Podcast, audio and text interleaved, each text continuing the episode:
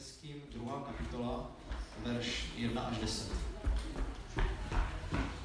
Ten text je z překladu Bible 21.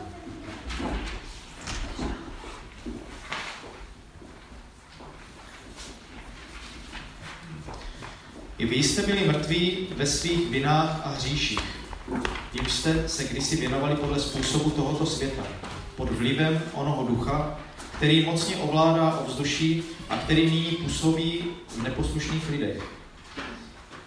My všichni jsme kdysi spolu s nimi podléhali svým tělesným žádostem. Plnili jsme přání těla a mysli a tak jsme svou přirozeností byli odsouzeni k božímu hněvu stejně jako ostatní. Ale Bůh je tak nesmírně milosrdný. Zamiloval si nás tak velikou láskou, že spolu s Kristem obživil i nás, mrtvé ve vinách. Jste spaseni milostí. Spolu s ním nás vzkřísil a posadil na nebesích v Kristu Ježíši, aby svou laskavostí k nám v Kristu Ježíši projevil v budoucích dobách nepřekonatelné bohatství své milosti. Touto milostí jste skrze víru spasení. Není to z vás, je to boží dar. Není to ze skutků, aby se nikdo nechlubil. Jsme přece jeho dílo. Bůh nás v Kristu Ježíši stvořil k dobrým skutkům, které předem připravil, abychom se jim věnovali.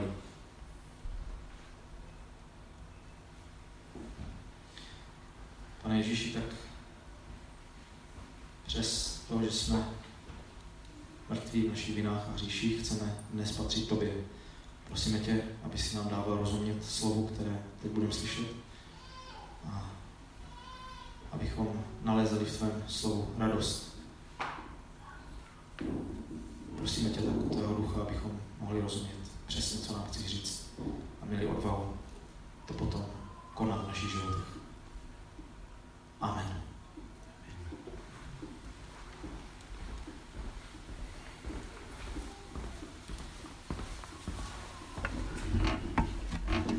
Dobré dopoledne, já jsem Milan.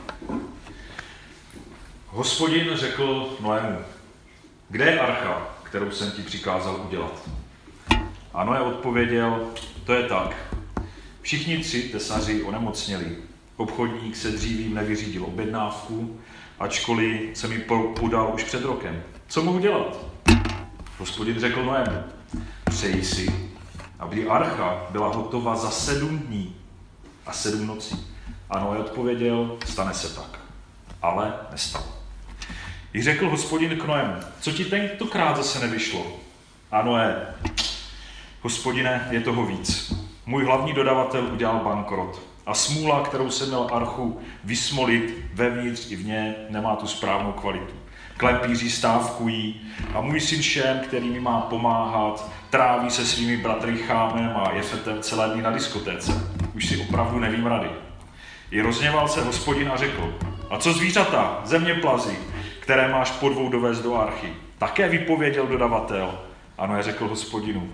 Nevypověděl, ale poslali na špatnou adresu. Ale do pátku by tady měli být. A řekl hospodin Noému. A jak to vypadá s jednorožci a ptactvem nebeským? Pozdechl si Noé a odpověděl, jednorožci vymřeli, jeden jediný není k mání a ptactvo nebeské se prodává jen po tuctech. Pane, ty přece víš, jak to tady chodí. A řekl hospodin Noému, ano, synu můj, vím. A divíš se, že chci uvést na, na zem potopu? Takže nejenom hospodin to měl těžké s Noem a Noé s těmi svými dodavateli, ale možná někdy my taky prožíváme nějaké těžkosti a, a starosti. A já bych se dneska ještě naposledy chtěl vrátit k sérii kázání, kterou jsme tady začali loni a já jsem s ní v únoru končil. A je to se série kázání o identitách. Nejdřív je trochu připomenu, protože jsou tady někteří, kteří ty kázání třeba neslyšeli, tak jenom v rychlosti, ať víme, o čem to je. A pak chci na ty identity navázat s tématem, které si myslím, že, že propojuje a které mi v poslední době hodně vězí v hlavě, a to je téma služby. Tak nejdřív k těm identitám. O těch jsme mluvili ze dvou základních důvodů. První je taky jako prozaický, protože před pár lety jsme se připojili k majáku, stali jsme se jeho součástí, což je církev bratrská na Vsetíně. A jelikož to nebylo jenom spojení jako z rozumu, že by nám jen tak jako pomohli s něčím, ale našli jsme ve spoustě oblastech společnou řeč, tak jsme chtěli rozumět tak trochu řečí jejich kmene, protože oni, to téma identit je jedním z jejich klíčových témat, o kterém mluví. No a druhým důvodem bylo to, že když se na to téma podíváme, tak, tak to dává smysl i biblicky. Že to není jenom, co, co má jako maják své know-how, ale je to prostě téma, které nám může dávat smysl, který pojmenová na oblasti, které definují naše křesťanství, naše zodpovědnost, naši úlohu. Nejenom v tom velkým globálním božím plánu, ale třeba i v tom menším lokálním v rámci naší místní církve, našeho společenství. Že tím prvním, tu první identitou je, že jako křesťané jsme uctívači. No jsme si kladli tři otázky. Co to vlastně znamená uctívat Boha, jak ho máme uctívat a proč. Protože většinou to vyjádření úcty, když někomu chceme vyjádřit úctu, tak to zpravidla následuje poté, co se stane, když se něco stane, co se nás dotkne, co nás ovlivní. A poštol Pavel, jsme mluvili na téma uctívání v kontextu kapitoly 12. k Římanům, a tam apoštol Pavel píše, že Boha uctívat máme právě proto, že víme, co pro nás udělal. V tom je právě křesťanství jedinečné, že Bůh už pro nás udělal všechno, co potřebujeme. A my ho můžeme uctívat, my můžeme zdát díky právě z vděčnosti za to, co pro nás udělal. Teď jsme si říkali, že uctívání je naší reakcí nebo odpovědí na to, co jsme prožili, co se nám stalo. A že uctívat Boha znamená žít pro něj kvůli němu samotnému a ne ho využívat jenom proto, abych dostal to, co chci. Druhou identitou je to, že jako společenství, jako křesťané, jsme rodina. Je tam otázka, jako má tohle to slovo nebo církev jako pro nějakého jednotlivce vůbec jako význam. Já jsme si říkali, že církev je to, kdo jsme, ne to, co děláme. Protože církev netvoří místo, lokalita, aktivita nebo program, ale lidé, kteří, kteří tam chodí. Církev není o nedělním setkání, to je ta bohoslužba nebo schromáždění. Církev nejsou skupinky, program. Církev je rodina. Klade, klade se v ní důraz na vztahy. Jsme, jsme rodina, která má vzájemně vztahy. Vztah k Bohu, k Evangeliu, to je ten první nejdůležitější, ale pak taky vztahy mezi sebou. Potřebujeme, potřebujeme jeden druhého. Nejen jako být spolu přátelé, ale potřebujeme jeden druhého, když jdeme společně za Bohem. Máme se mít společně rádi. Máme si navzájem vyznávat hříchy, protože se potřebujeme naučit se nestydět, ale najít si, najít si lidi, kteří nám budou rozumět a kteří nám můžou v těžkých chvílích pomoct. A taky si můžeme společně nést břemena, když je něco v našich životech těžkého, co už skoro třeba neumíme unést, ať už je to nemoc nebo nějaká složitá situace v rodině, problémy v práci, že něco, co nás pořád sráží, tak si můžeme vzájemně ve společenství v té rodině pomoct. Může někdo přijít uvařit, může někdo přijít pomoct vymalovat, může někdo si kleknout na kolena a modlit se za to, co, co prožíváte. Třetí identitou, kterou jsme zmínili, nebo která je, tak je, že jsme studenti. Ježíš nás povolal k tomu, abychom byli jeho učedníky, studenti. A není to jenom o tom, že, že když se staneme křesťané, takže ten moment je prostě všechno daný a už všechno víme. Ne. To, že se staneme křesťané, tak, tak je nějaký proces. Poznat Ježíše jako spasitele je jenom začátek. Tím se stáváme jeho učedníky a začíná proces růstu, proces studia na celý život. A tak si můžeme být jistí tím, že, že ten, ten růst, to studium je něco, co po nás Pán Bůh v našem životě chce, to, co máme usilovat. Jde mu mnohem víc o změnu v mém životě, ve vašem životě, než, než o moje momentální štěstí nebo spokojenost nebo pohodlí. A to někdy bývá v rozporu s tím, jak si představujeme svůj vlastní život my. Často si říkáme, že, že máme ve svém životě mít přece na něco nárok. Máme nárok na pohodlí, na klid, mám třeba nárok na to být sám sebou, protože jsem zrovna třeba introvert a nech, nemůžete po mně chtít, abych se bavil s cizími lidmi, abych třeba zkoušel oslovit někoho, koho znám, jenom proto, abych s ním mluvil o životě a o Bohu. Nejsem studijní typ, čtení, studium je pro jiné, já mám nejradši hudbu.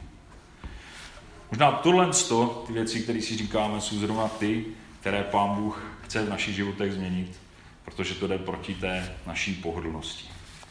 A tak co je cílem být studentem, být učedníkem? Cílem je, abychom byli jako Ježíš. Abychom se dokázali obětovat pro druhé, abychom dokázali být pokorní a zároveň měli sílu unést a nést druhé. To je to, k čemu nás Pán Bůh vede. Čtvrtou identitou bylo, že jako jednotlivci i jako společenství jsme misionáři. Tak jako Ježíš byl poslaný k nám, tak i každý z nás je poslaný k lidem, kteří jsou kolem nás, abychom je svým životem a svědectvím přiblížili k Bohu. Proto třeba nemusíme cestovat úplně do dalekých končin země, protože někdy, nejs, někdy může ta nejtěžší misie být hnedka za dveřmi bytu třeba našich rodičů nebo našich příbuzných. Občas se nám může stát, že k evangelizaci nebo k evan, přistupujeme jako partizáni. Jo? Že žijeme tak jako schovaní v té naší církvi v lese jo? a občas z něj, z toho lesa, z té církve vyběhneme na misi. Jo? Církev uděláme prostě nějakou evangelizaci, tam prostě vystřílíme jako zásobník evangelia prostě na ty, kteří tam přijdou, jo, prostě, kteří jako budou ochotní nás poslouchat. Jo? Ale pak se zase stáhneme, protože prostě máme strach, že by to třeba ten jako náboj evangelia mohl někoho zasáhnout a on se mohl dokonce třeba obrátit a začít do té církve chodit. Ale je zajímavý, že takhle to jako nefunguje, jo? že ten partizánský způsob boje v rámci církve v poslední době vůbec nefunguje, protože v současnosti je jednou z největších hodnot ve společnosti to, že jako můžete mít osobní vztahy s lidma. A tam, tam se ta partizánština prostě úplně nehodí. Nefungují ani velké akce, že bychom tady prostě si pronajali, já nevím, rondo, uspořádali prostě skvělou evangelizační akci a, a čekali, že prostě se nám ty jako tisíce sedaček naplní. A nejenom, že se jako naplní, ale že potom prostě, když dáme výzvu, tak se všichni přihlásí, že chcou následovat Krista. To fungovalo v devadesátkách, ale teďka, teďka to prostě nefunguje. A ještě další věc je, že, že se nám občas může stát při misí, že, že z lidí, kterým chceme svědčit do Kristu, tak si uděláme takový jako projekt. Jo, že, že prostě tak mám projekt, že se evangelizuju Hanze.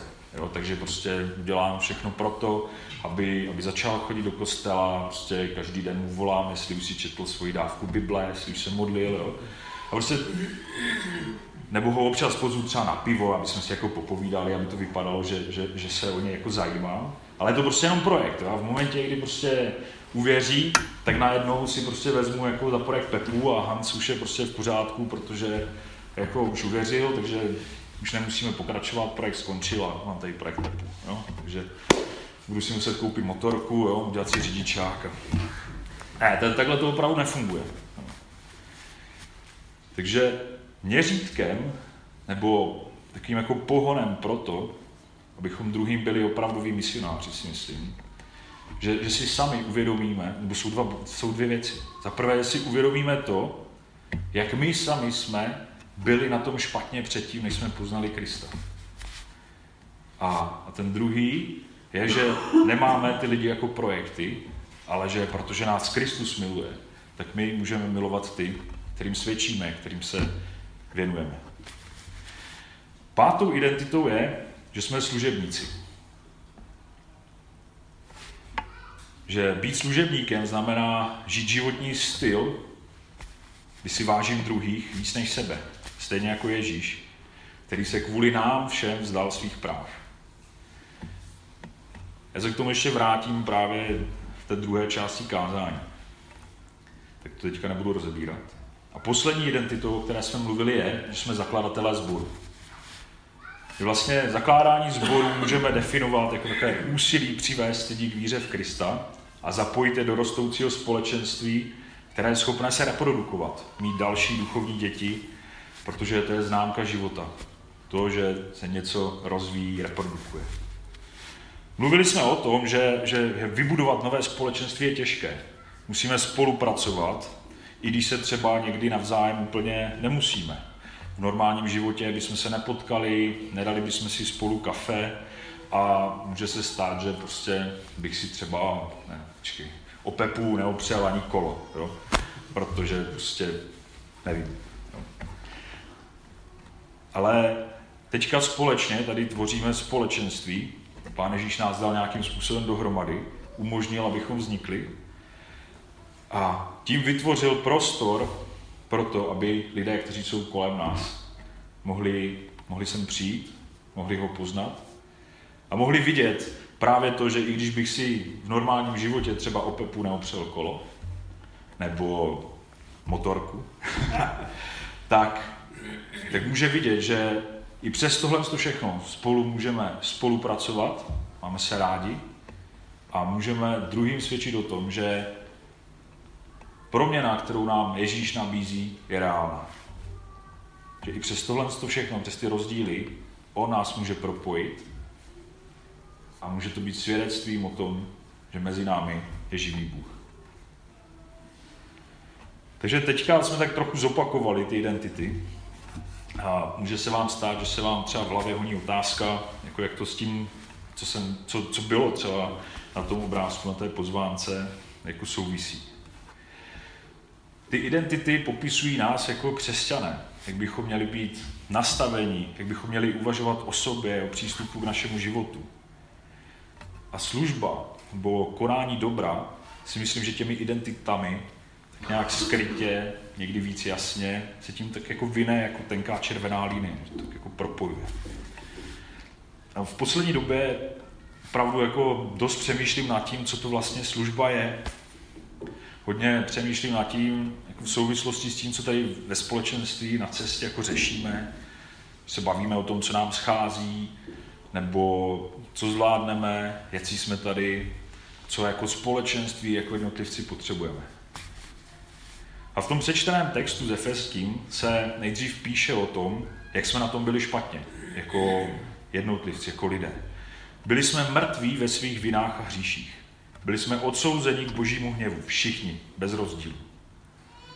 Ale Bůh je milosrdný a zamiloval si každého z nás tak velkou láskou, že nás, mrtvé ve svých vinách, oživil, tedy nás svou milostí spasil. A je tam taky napsané, že naše spasení nevychází z našich činů nebo skutků, z toho, co všechno tady na zemi jako odmakáme, nebo už jsme třeba odmakali, ale vychází z činu Ježíše Krista. Tak jako jsme si to minulý víkend, kdy byly Velikonoce, připomínali. On to byl, kdo nesl naše viny, naše hříchy, naše starosti, slabosti, nedokonalosti, vše, co druhým nebo čím druhým ubližujeme, nebo co ubližuje nám. A díky němu jsme se z mrtvých lidí stali lidmi živými. Jsme jeho dílem a máme tedy možnost, tak jak to píše apoštol Pavel v desátém verši toho přečteného textu, se věnovat dobrým skutkům, které Bůh připravil, aby byly vykonány těmi, kteří byli ospravedlněni. Ano, hlavní zvěst Evangelia, ta dobrá zpráva pro nás, pro všechny je, že spasení jsme skrze víru bez našich skutků. Ale na druhou stranu to neznamená, že by v našich životech ty dobré skutky být neměly. Nebo by neměly mít svoje místo. A zvlášť tehdy, když jsme ospravedlněni a když víme, díky komu a čemu jsme ospravedlněni. A jedna věc je možná říct, Pán Bůh nám tu nějaké dobré skutky připravil, ale jak je máme poznat? Které to jsou? A jestli to vůbec jako poznat jde? Není třeba někde nějaký jako seznam, ze kterého bych si mohl vybrat a říct si, hele, v úterý jedu tady úkol číslo 3, v pátek prostě dej dobrý skutek číslo 7, ten modrý život, prostě vyplňovat si to. Co konkrétně jako společenství nebo jako jednotlivci můžeme udělat, abychom dělali ty dobré skutky, abychom sloužili. Já si prostě tyhle otázky opravdu v poslední době kladu. Jo, tak proto vždycky, co se mi honí nejvíc v hlavě, tak o tom se tady potom sdílí. No. Co teda mám jako já, konkrétně dělat. Jako, a jak často to mám dělat? A tak jsem si v souvislosti s přípravou na kázání otevřel internet a trochu ze srandy, trochu ze zvědavosti se podíval a zkusil najít nějaká doporučení, které internet dává k tomu, jak sloužit v církvi. První odkaz, co na mě vyběhl, tak byl článek o tom, jak sloužit církvi a nezbláznit se z toho. Jakože sloužil jsem 15 let církvi a nezbláznil jsem se z toho. Potom byly jako zajímavé různé nápady nebo seznamy jako prostě činností, co, co člověk jako v kostele nebo v církvi může dělat. Jo? Některé byly inspirativní, ale některé v celku bizarní, protože teda pokud aspoň jsme občany České republiky, jo? třeba abychom se zapojili do organizace parkování, prostě, nebo nosili deštník jako těm, kteří zaparkují, když prší, aby mohli suchou nohou dojít jako do, do auditoria, jo, nebo pěchovat obálky jako v kanceláři sboru a tak dále. Prostě pro klasického středoevropana, který navštěvuje nedělní schromáždění, kde se sejde 50 lidí, tak to zní jako sci-fi. Ale v tom severoamerickém kontextu, odkud ty články byly, tak to třeba by mohlo dávat smysl, ne? Je to ono? Je to ta služba, jako ty, ty dobré skutky, jako o nich mluví písmo, jo? ne ten deštník. Jo? No a tady na, na, to, na tuhle jako věc jsem narazil při jedné diskuzi s Bedřichem, což je náš kazatel, který bydlí v Olomouci.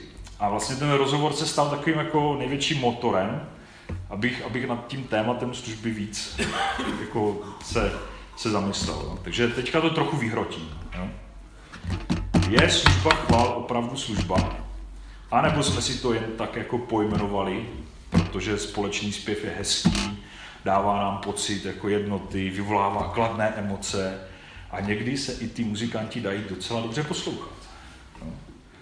Třeba v písmu se o chvalách, tak jak je známe my dnes, jak je máme zaškotulukované, moc nemluví. V Novém zákoně skoro vůbec.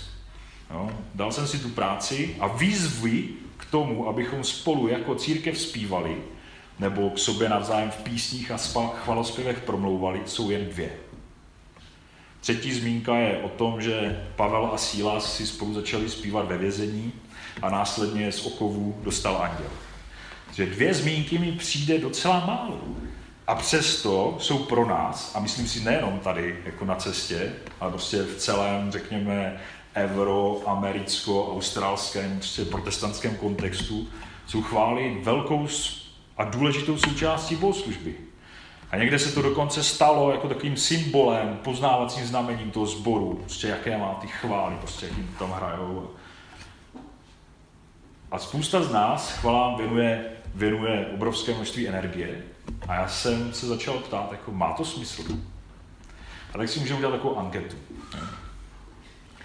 Pro kolik z vás je hlavním důvodem, proč chodíte semka na bohoslužbu do otevřené zahrady, to, že je tu skvělá muzika?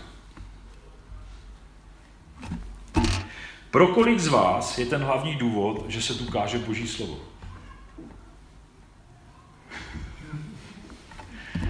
A pro kolik z vás je tím důvodem to, že tu třeba máte přátelé, kteří s vámi mluví? Ty brděl, tak to je jako špatná anketa, já jsem nenašel tu správnou otázku. dobře, dobře, OK, tak opustíme prostě anketu. Pro mě osobně, když, když jsem si tu ty otázky položil, tak tím důvodem je to, že, že jsou tady lidé, které mám rád, že, že je tu moje rodina, nejenom ta pokrevní, ale i ta duchovní. A hlavně to, že můžeme tvořit společenství, můžeme spolu něco budovat navzájem, tak mi to dává smysl. Ten hezký zpěv, vděčnost něm vyjádřená, mohou ve službě lidem pomoct. Ale zvlášť v dnešní době se nemůžu zbavit přesvědčení, že v kontextu písma toho, co na zemi předvedl Ježíš, by naše služba, naše dobré skutky měly být zaměřeny hlavně na konkrétní lidi a ne na velké davy. Já sám jsem si uvědomil, že touha po dokonalé hudbě třeba, třeba taky občas hraju, že, že ta touha jako po, po tom, aby to, to, co zahraju, bylo jako dokonalé, tak pro mě může občas být takovou jako schovávačkou, abych se nemusel bavit s lidmi, protože musím tady chystat ty nástroje, potom to zase musím balit, motat šňůry, jo. To prostě všechno je jako strašně důležitý. Jo. ale třeba to může být někdy, že se prostě nechci bavit s lidmi a tak radši budu motat kabely. A Ježíš předtím, než odešel z planety Země, řekl, že naším hlavním úkolem tady na Zemi je činit učedníky, křtít je a vyučovat, aby zachovávali vše, co je Ježíš naučil. A poštol Pavel potom v tom duchu pokračoval, učil, přesvědčoval, napomínal, pozbuzoval, křtil. A my bychom měli také. Cílem Ježíšovy služby bylo pomoct konkrétním lidem. Nepomáhal anonymním davům, teda kromě toho, když je nakrmoval nebo když jim dával jídlo. Navíc proti nám měl výhodu, že, že do lidí viděl. To znamená, že věděl přesně, když za ním někdo přišel, co ten daný člověk potřebuje. To my nemáme.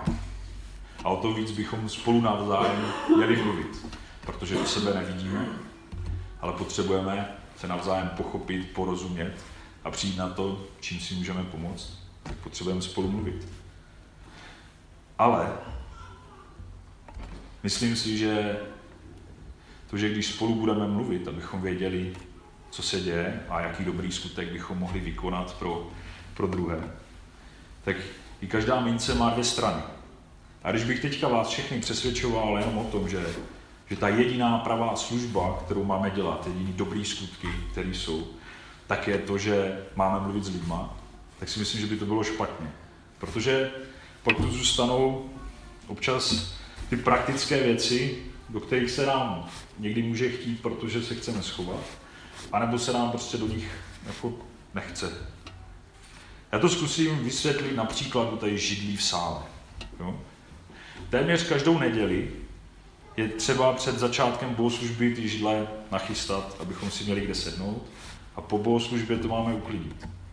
A otevřená zahrada nám aspoň vychází vstříc v tom, že nemusíme chystat přesně podle toho, co v pondělí se tady děje, ale prostě dáme na stranu.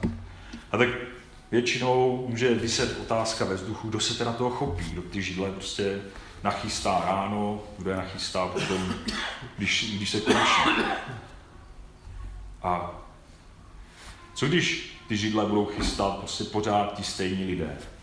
A sice umožní, aby ti ostatní si mohli spolu povídat a tak si jako sloužit ty, ty dobré skutky, ale oni sami nebudou mít vůbec prostor pro to s těmi druhými mluvit. Oni sice budou dělat tu fyzickou práci, ale nedostanou prostor, aby mohli posloužit ty třeba jinak.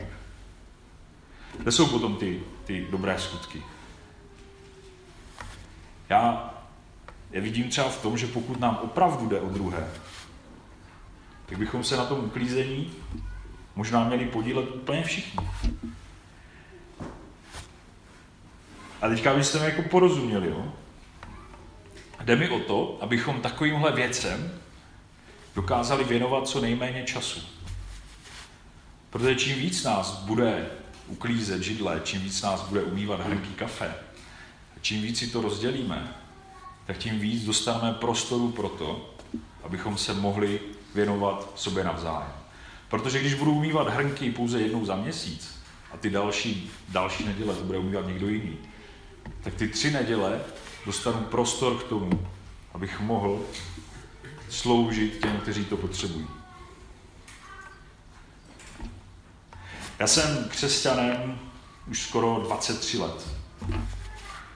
A musím se přiznat, že až teďka v poslední době mi víc a víc dochází, že bych měl právě větší důraz klást na to, jestli s lidmi vůbec mluvím, než na to, jakým zpívám a hraju. A musím říct, že, že, že to je někdy jako těžký, protože hraní mě strašně baví. Jo, líbí se mi, když, když se jako muzikanti prostě spolu jako doplňujeme, když to prostě tvoří ten krásný krásný zvuk, baví mě prostě naše nové, nové nástroje, které jsme mohli, mohli pořídit. Ale si říkám, jako když tady bude prostě ta skvělá muzika, jo, budeme prostě jako nadupaní, tak to přece semka přiláká ty lidi. Jako. Ale to by neměl být vlastně naším primárním cílem tady pro Brno, jako lákat lidi do otevřené zahrady. Naším cílem by mělo vést lidi k Bohu, ukázat jim na něj. Nesoustředit se tolik na dokonalost našeho provedení hudby, poskládaných židlí a tak dále. A teď mě fakt nechápejte špatně. Jo. Já si myslím, že dobře poskládaný židle, navařený kafe kvalitní hudba, je potřeba proto, aby, to, aby je prostě potřeba proto, aby to tady mohlo fungovat. Protože pokud by tady stála banda amatérů, zpívala by falešně, kafe by se nedalo pít a hrnky byste si po týdnu poznali podle kávové sedliny, kterou byste našli na dně, tak si myslím, že tady nikdo z nás nezůstane. Ani nový, ani starý. A tak to, k čemu jsem nás chtěl tímhle s tím kázáním pozbudit, je, abychom si uvědomili, že, že dobrým skutkem, že službou, kterou pro nás Pán Bůh nemů připravil, nemusí být opravdu jenom to, že, že se budeme, tak jak to po nás chce Ježíš, věnovat druhým lidem, že, že někomu pomůžu duchovně nebo prakticky. Ale třeba tím, že když pomůžu se židlí nebo s hrnkem kávy, tak umožním někomu dalšímu, aby ten svůj dár, to své obdarování mohl využít taky. Protože když se mezi sebou podělíme o praktické věci, tak si myslím, že nám to dá větší prostor k tomu, se soustředit přesně na to, proč tu jako církev jsme. To znamená zvěstovat Krista a vést k němu druhé. Bůh nám dal krásnou identitu. Jsme jeho děti a nazývá nás tak. Nazývá nás i přáteli a převedl nás ze smrti do života. A to je prostě úžasná zpráva. A tak nás chci pozbudit, abychom si to nenechávali pro sebe.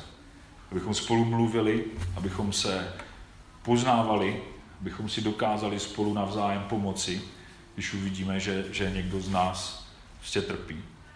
Prostě navařme si, vymalujme si, pozvěme se na oběd. Myslím si, že to má cenu, protože podle vzájemné lásky nás, nás lidé rozpoznají, že to jsou ti křesťané. A pokud si spolu vzájemně s láskou budeme sloužit, tak si myslím, že se to pozná. Amen. Pane Ježíši, děkuji za to, že ty jsi nás zachránil. Ty jsi přišel mezi nás, ukázal si nám, jak, jak sloužit druhým. Když jsme tě poznali a ty jsi nás vykoupil, tak nám i umožňuješ, abychom pro druhé mohli konat dobro a aby to dobro mohlo být svědectvím o tobě. O tom, že existuješ, že jsi mezi námi, že má smysl jít za tebou. A tak dej, aby to, co děláme jako společenství, jako jednotlivci, pane, bylo opravdu svědectvím o tobě. Aby na nás mohlo být vidět, že ti patříme, že tě milujeme a že jsi uprostřed nás. Pane, když děláme chyby a zápasíme se svými nedokonalostmi, tak ty jsi s námi a ty dáváš ty příležitosti a možnosti. Tak dej, abychom je správně využili. Aby každý z nás měl příležitost druhým svědčit o tobě a abychom si mohli sloužit nejenom v praktických, ale i duchovních a osobních věcech. Děkuju. Amen.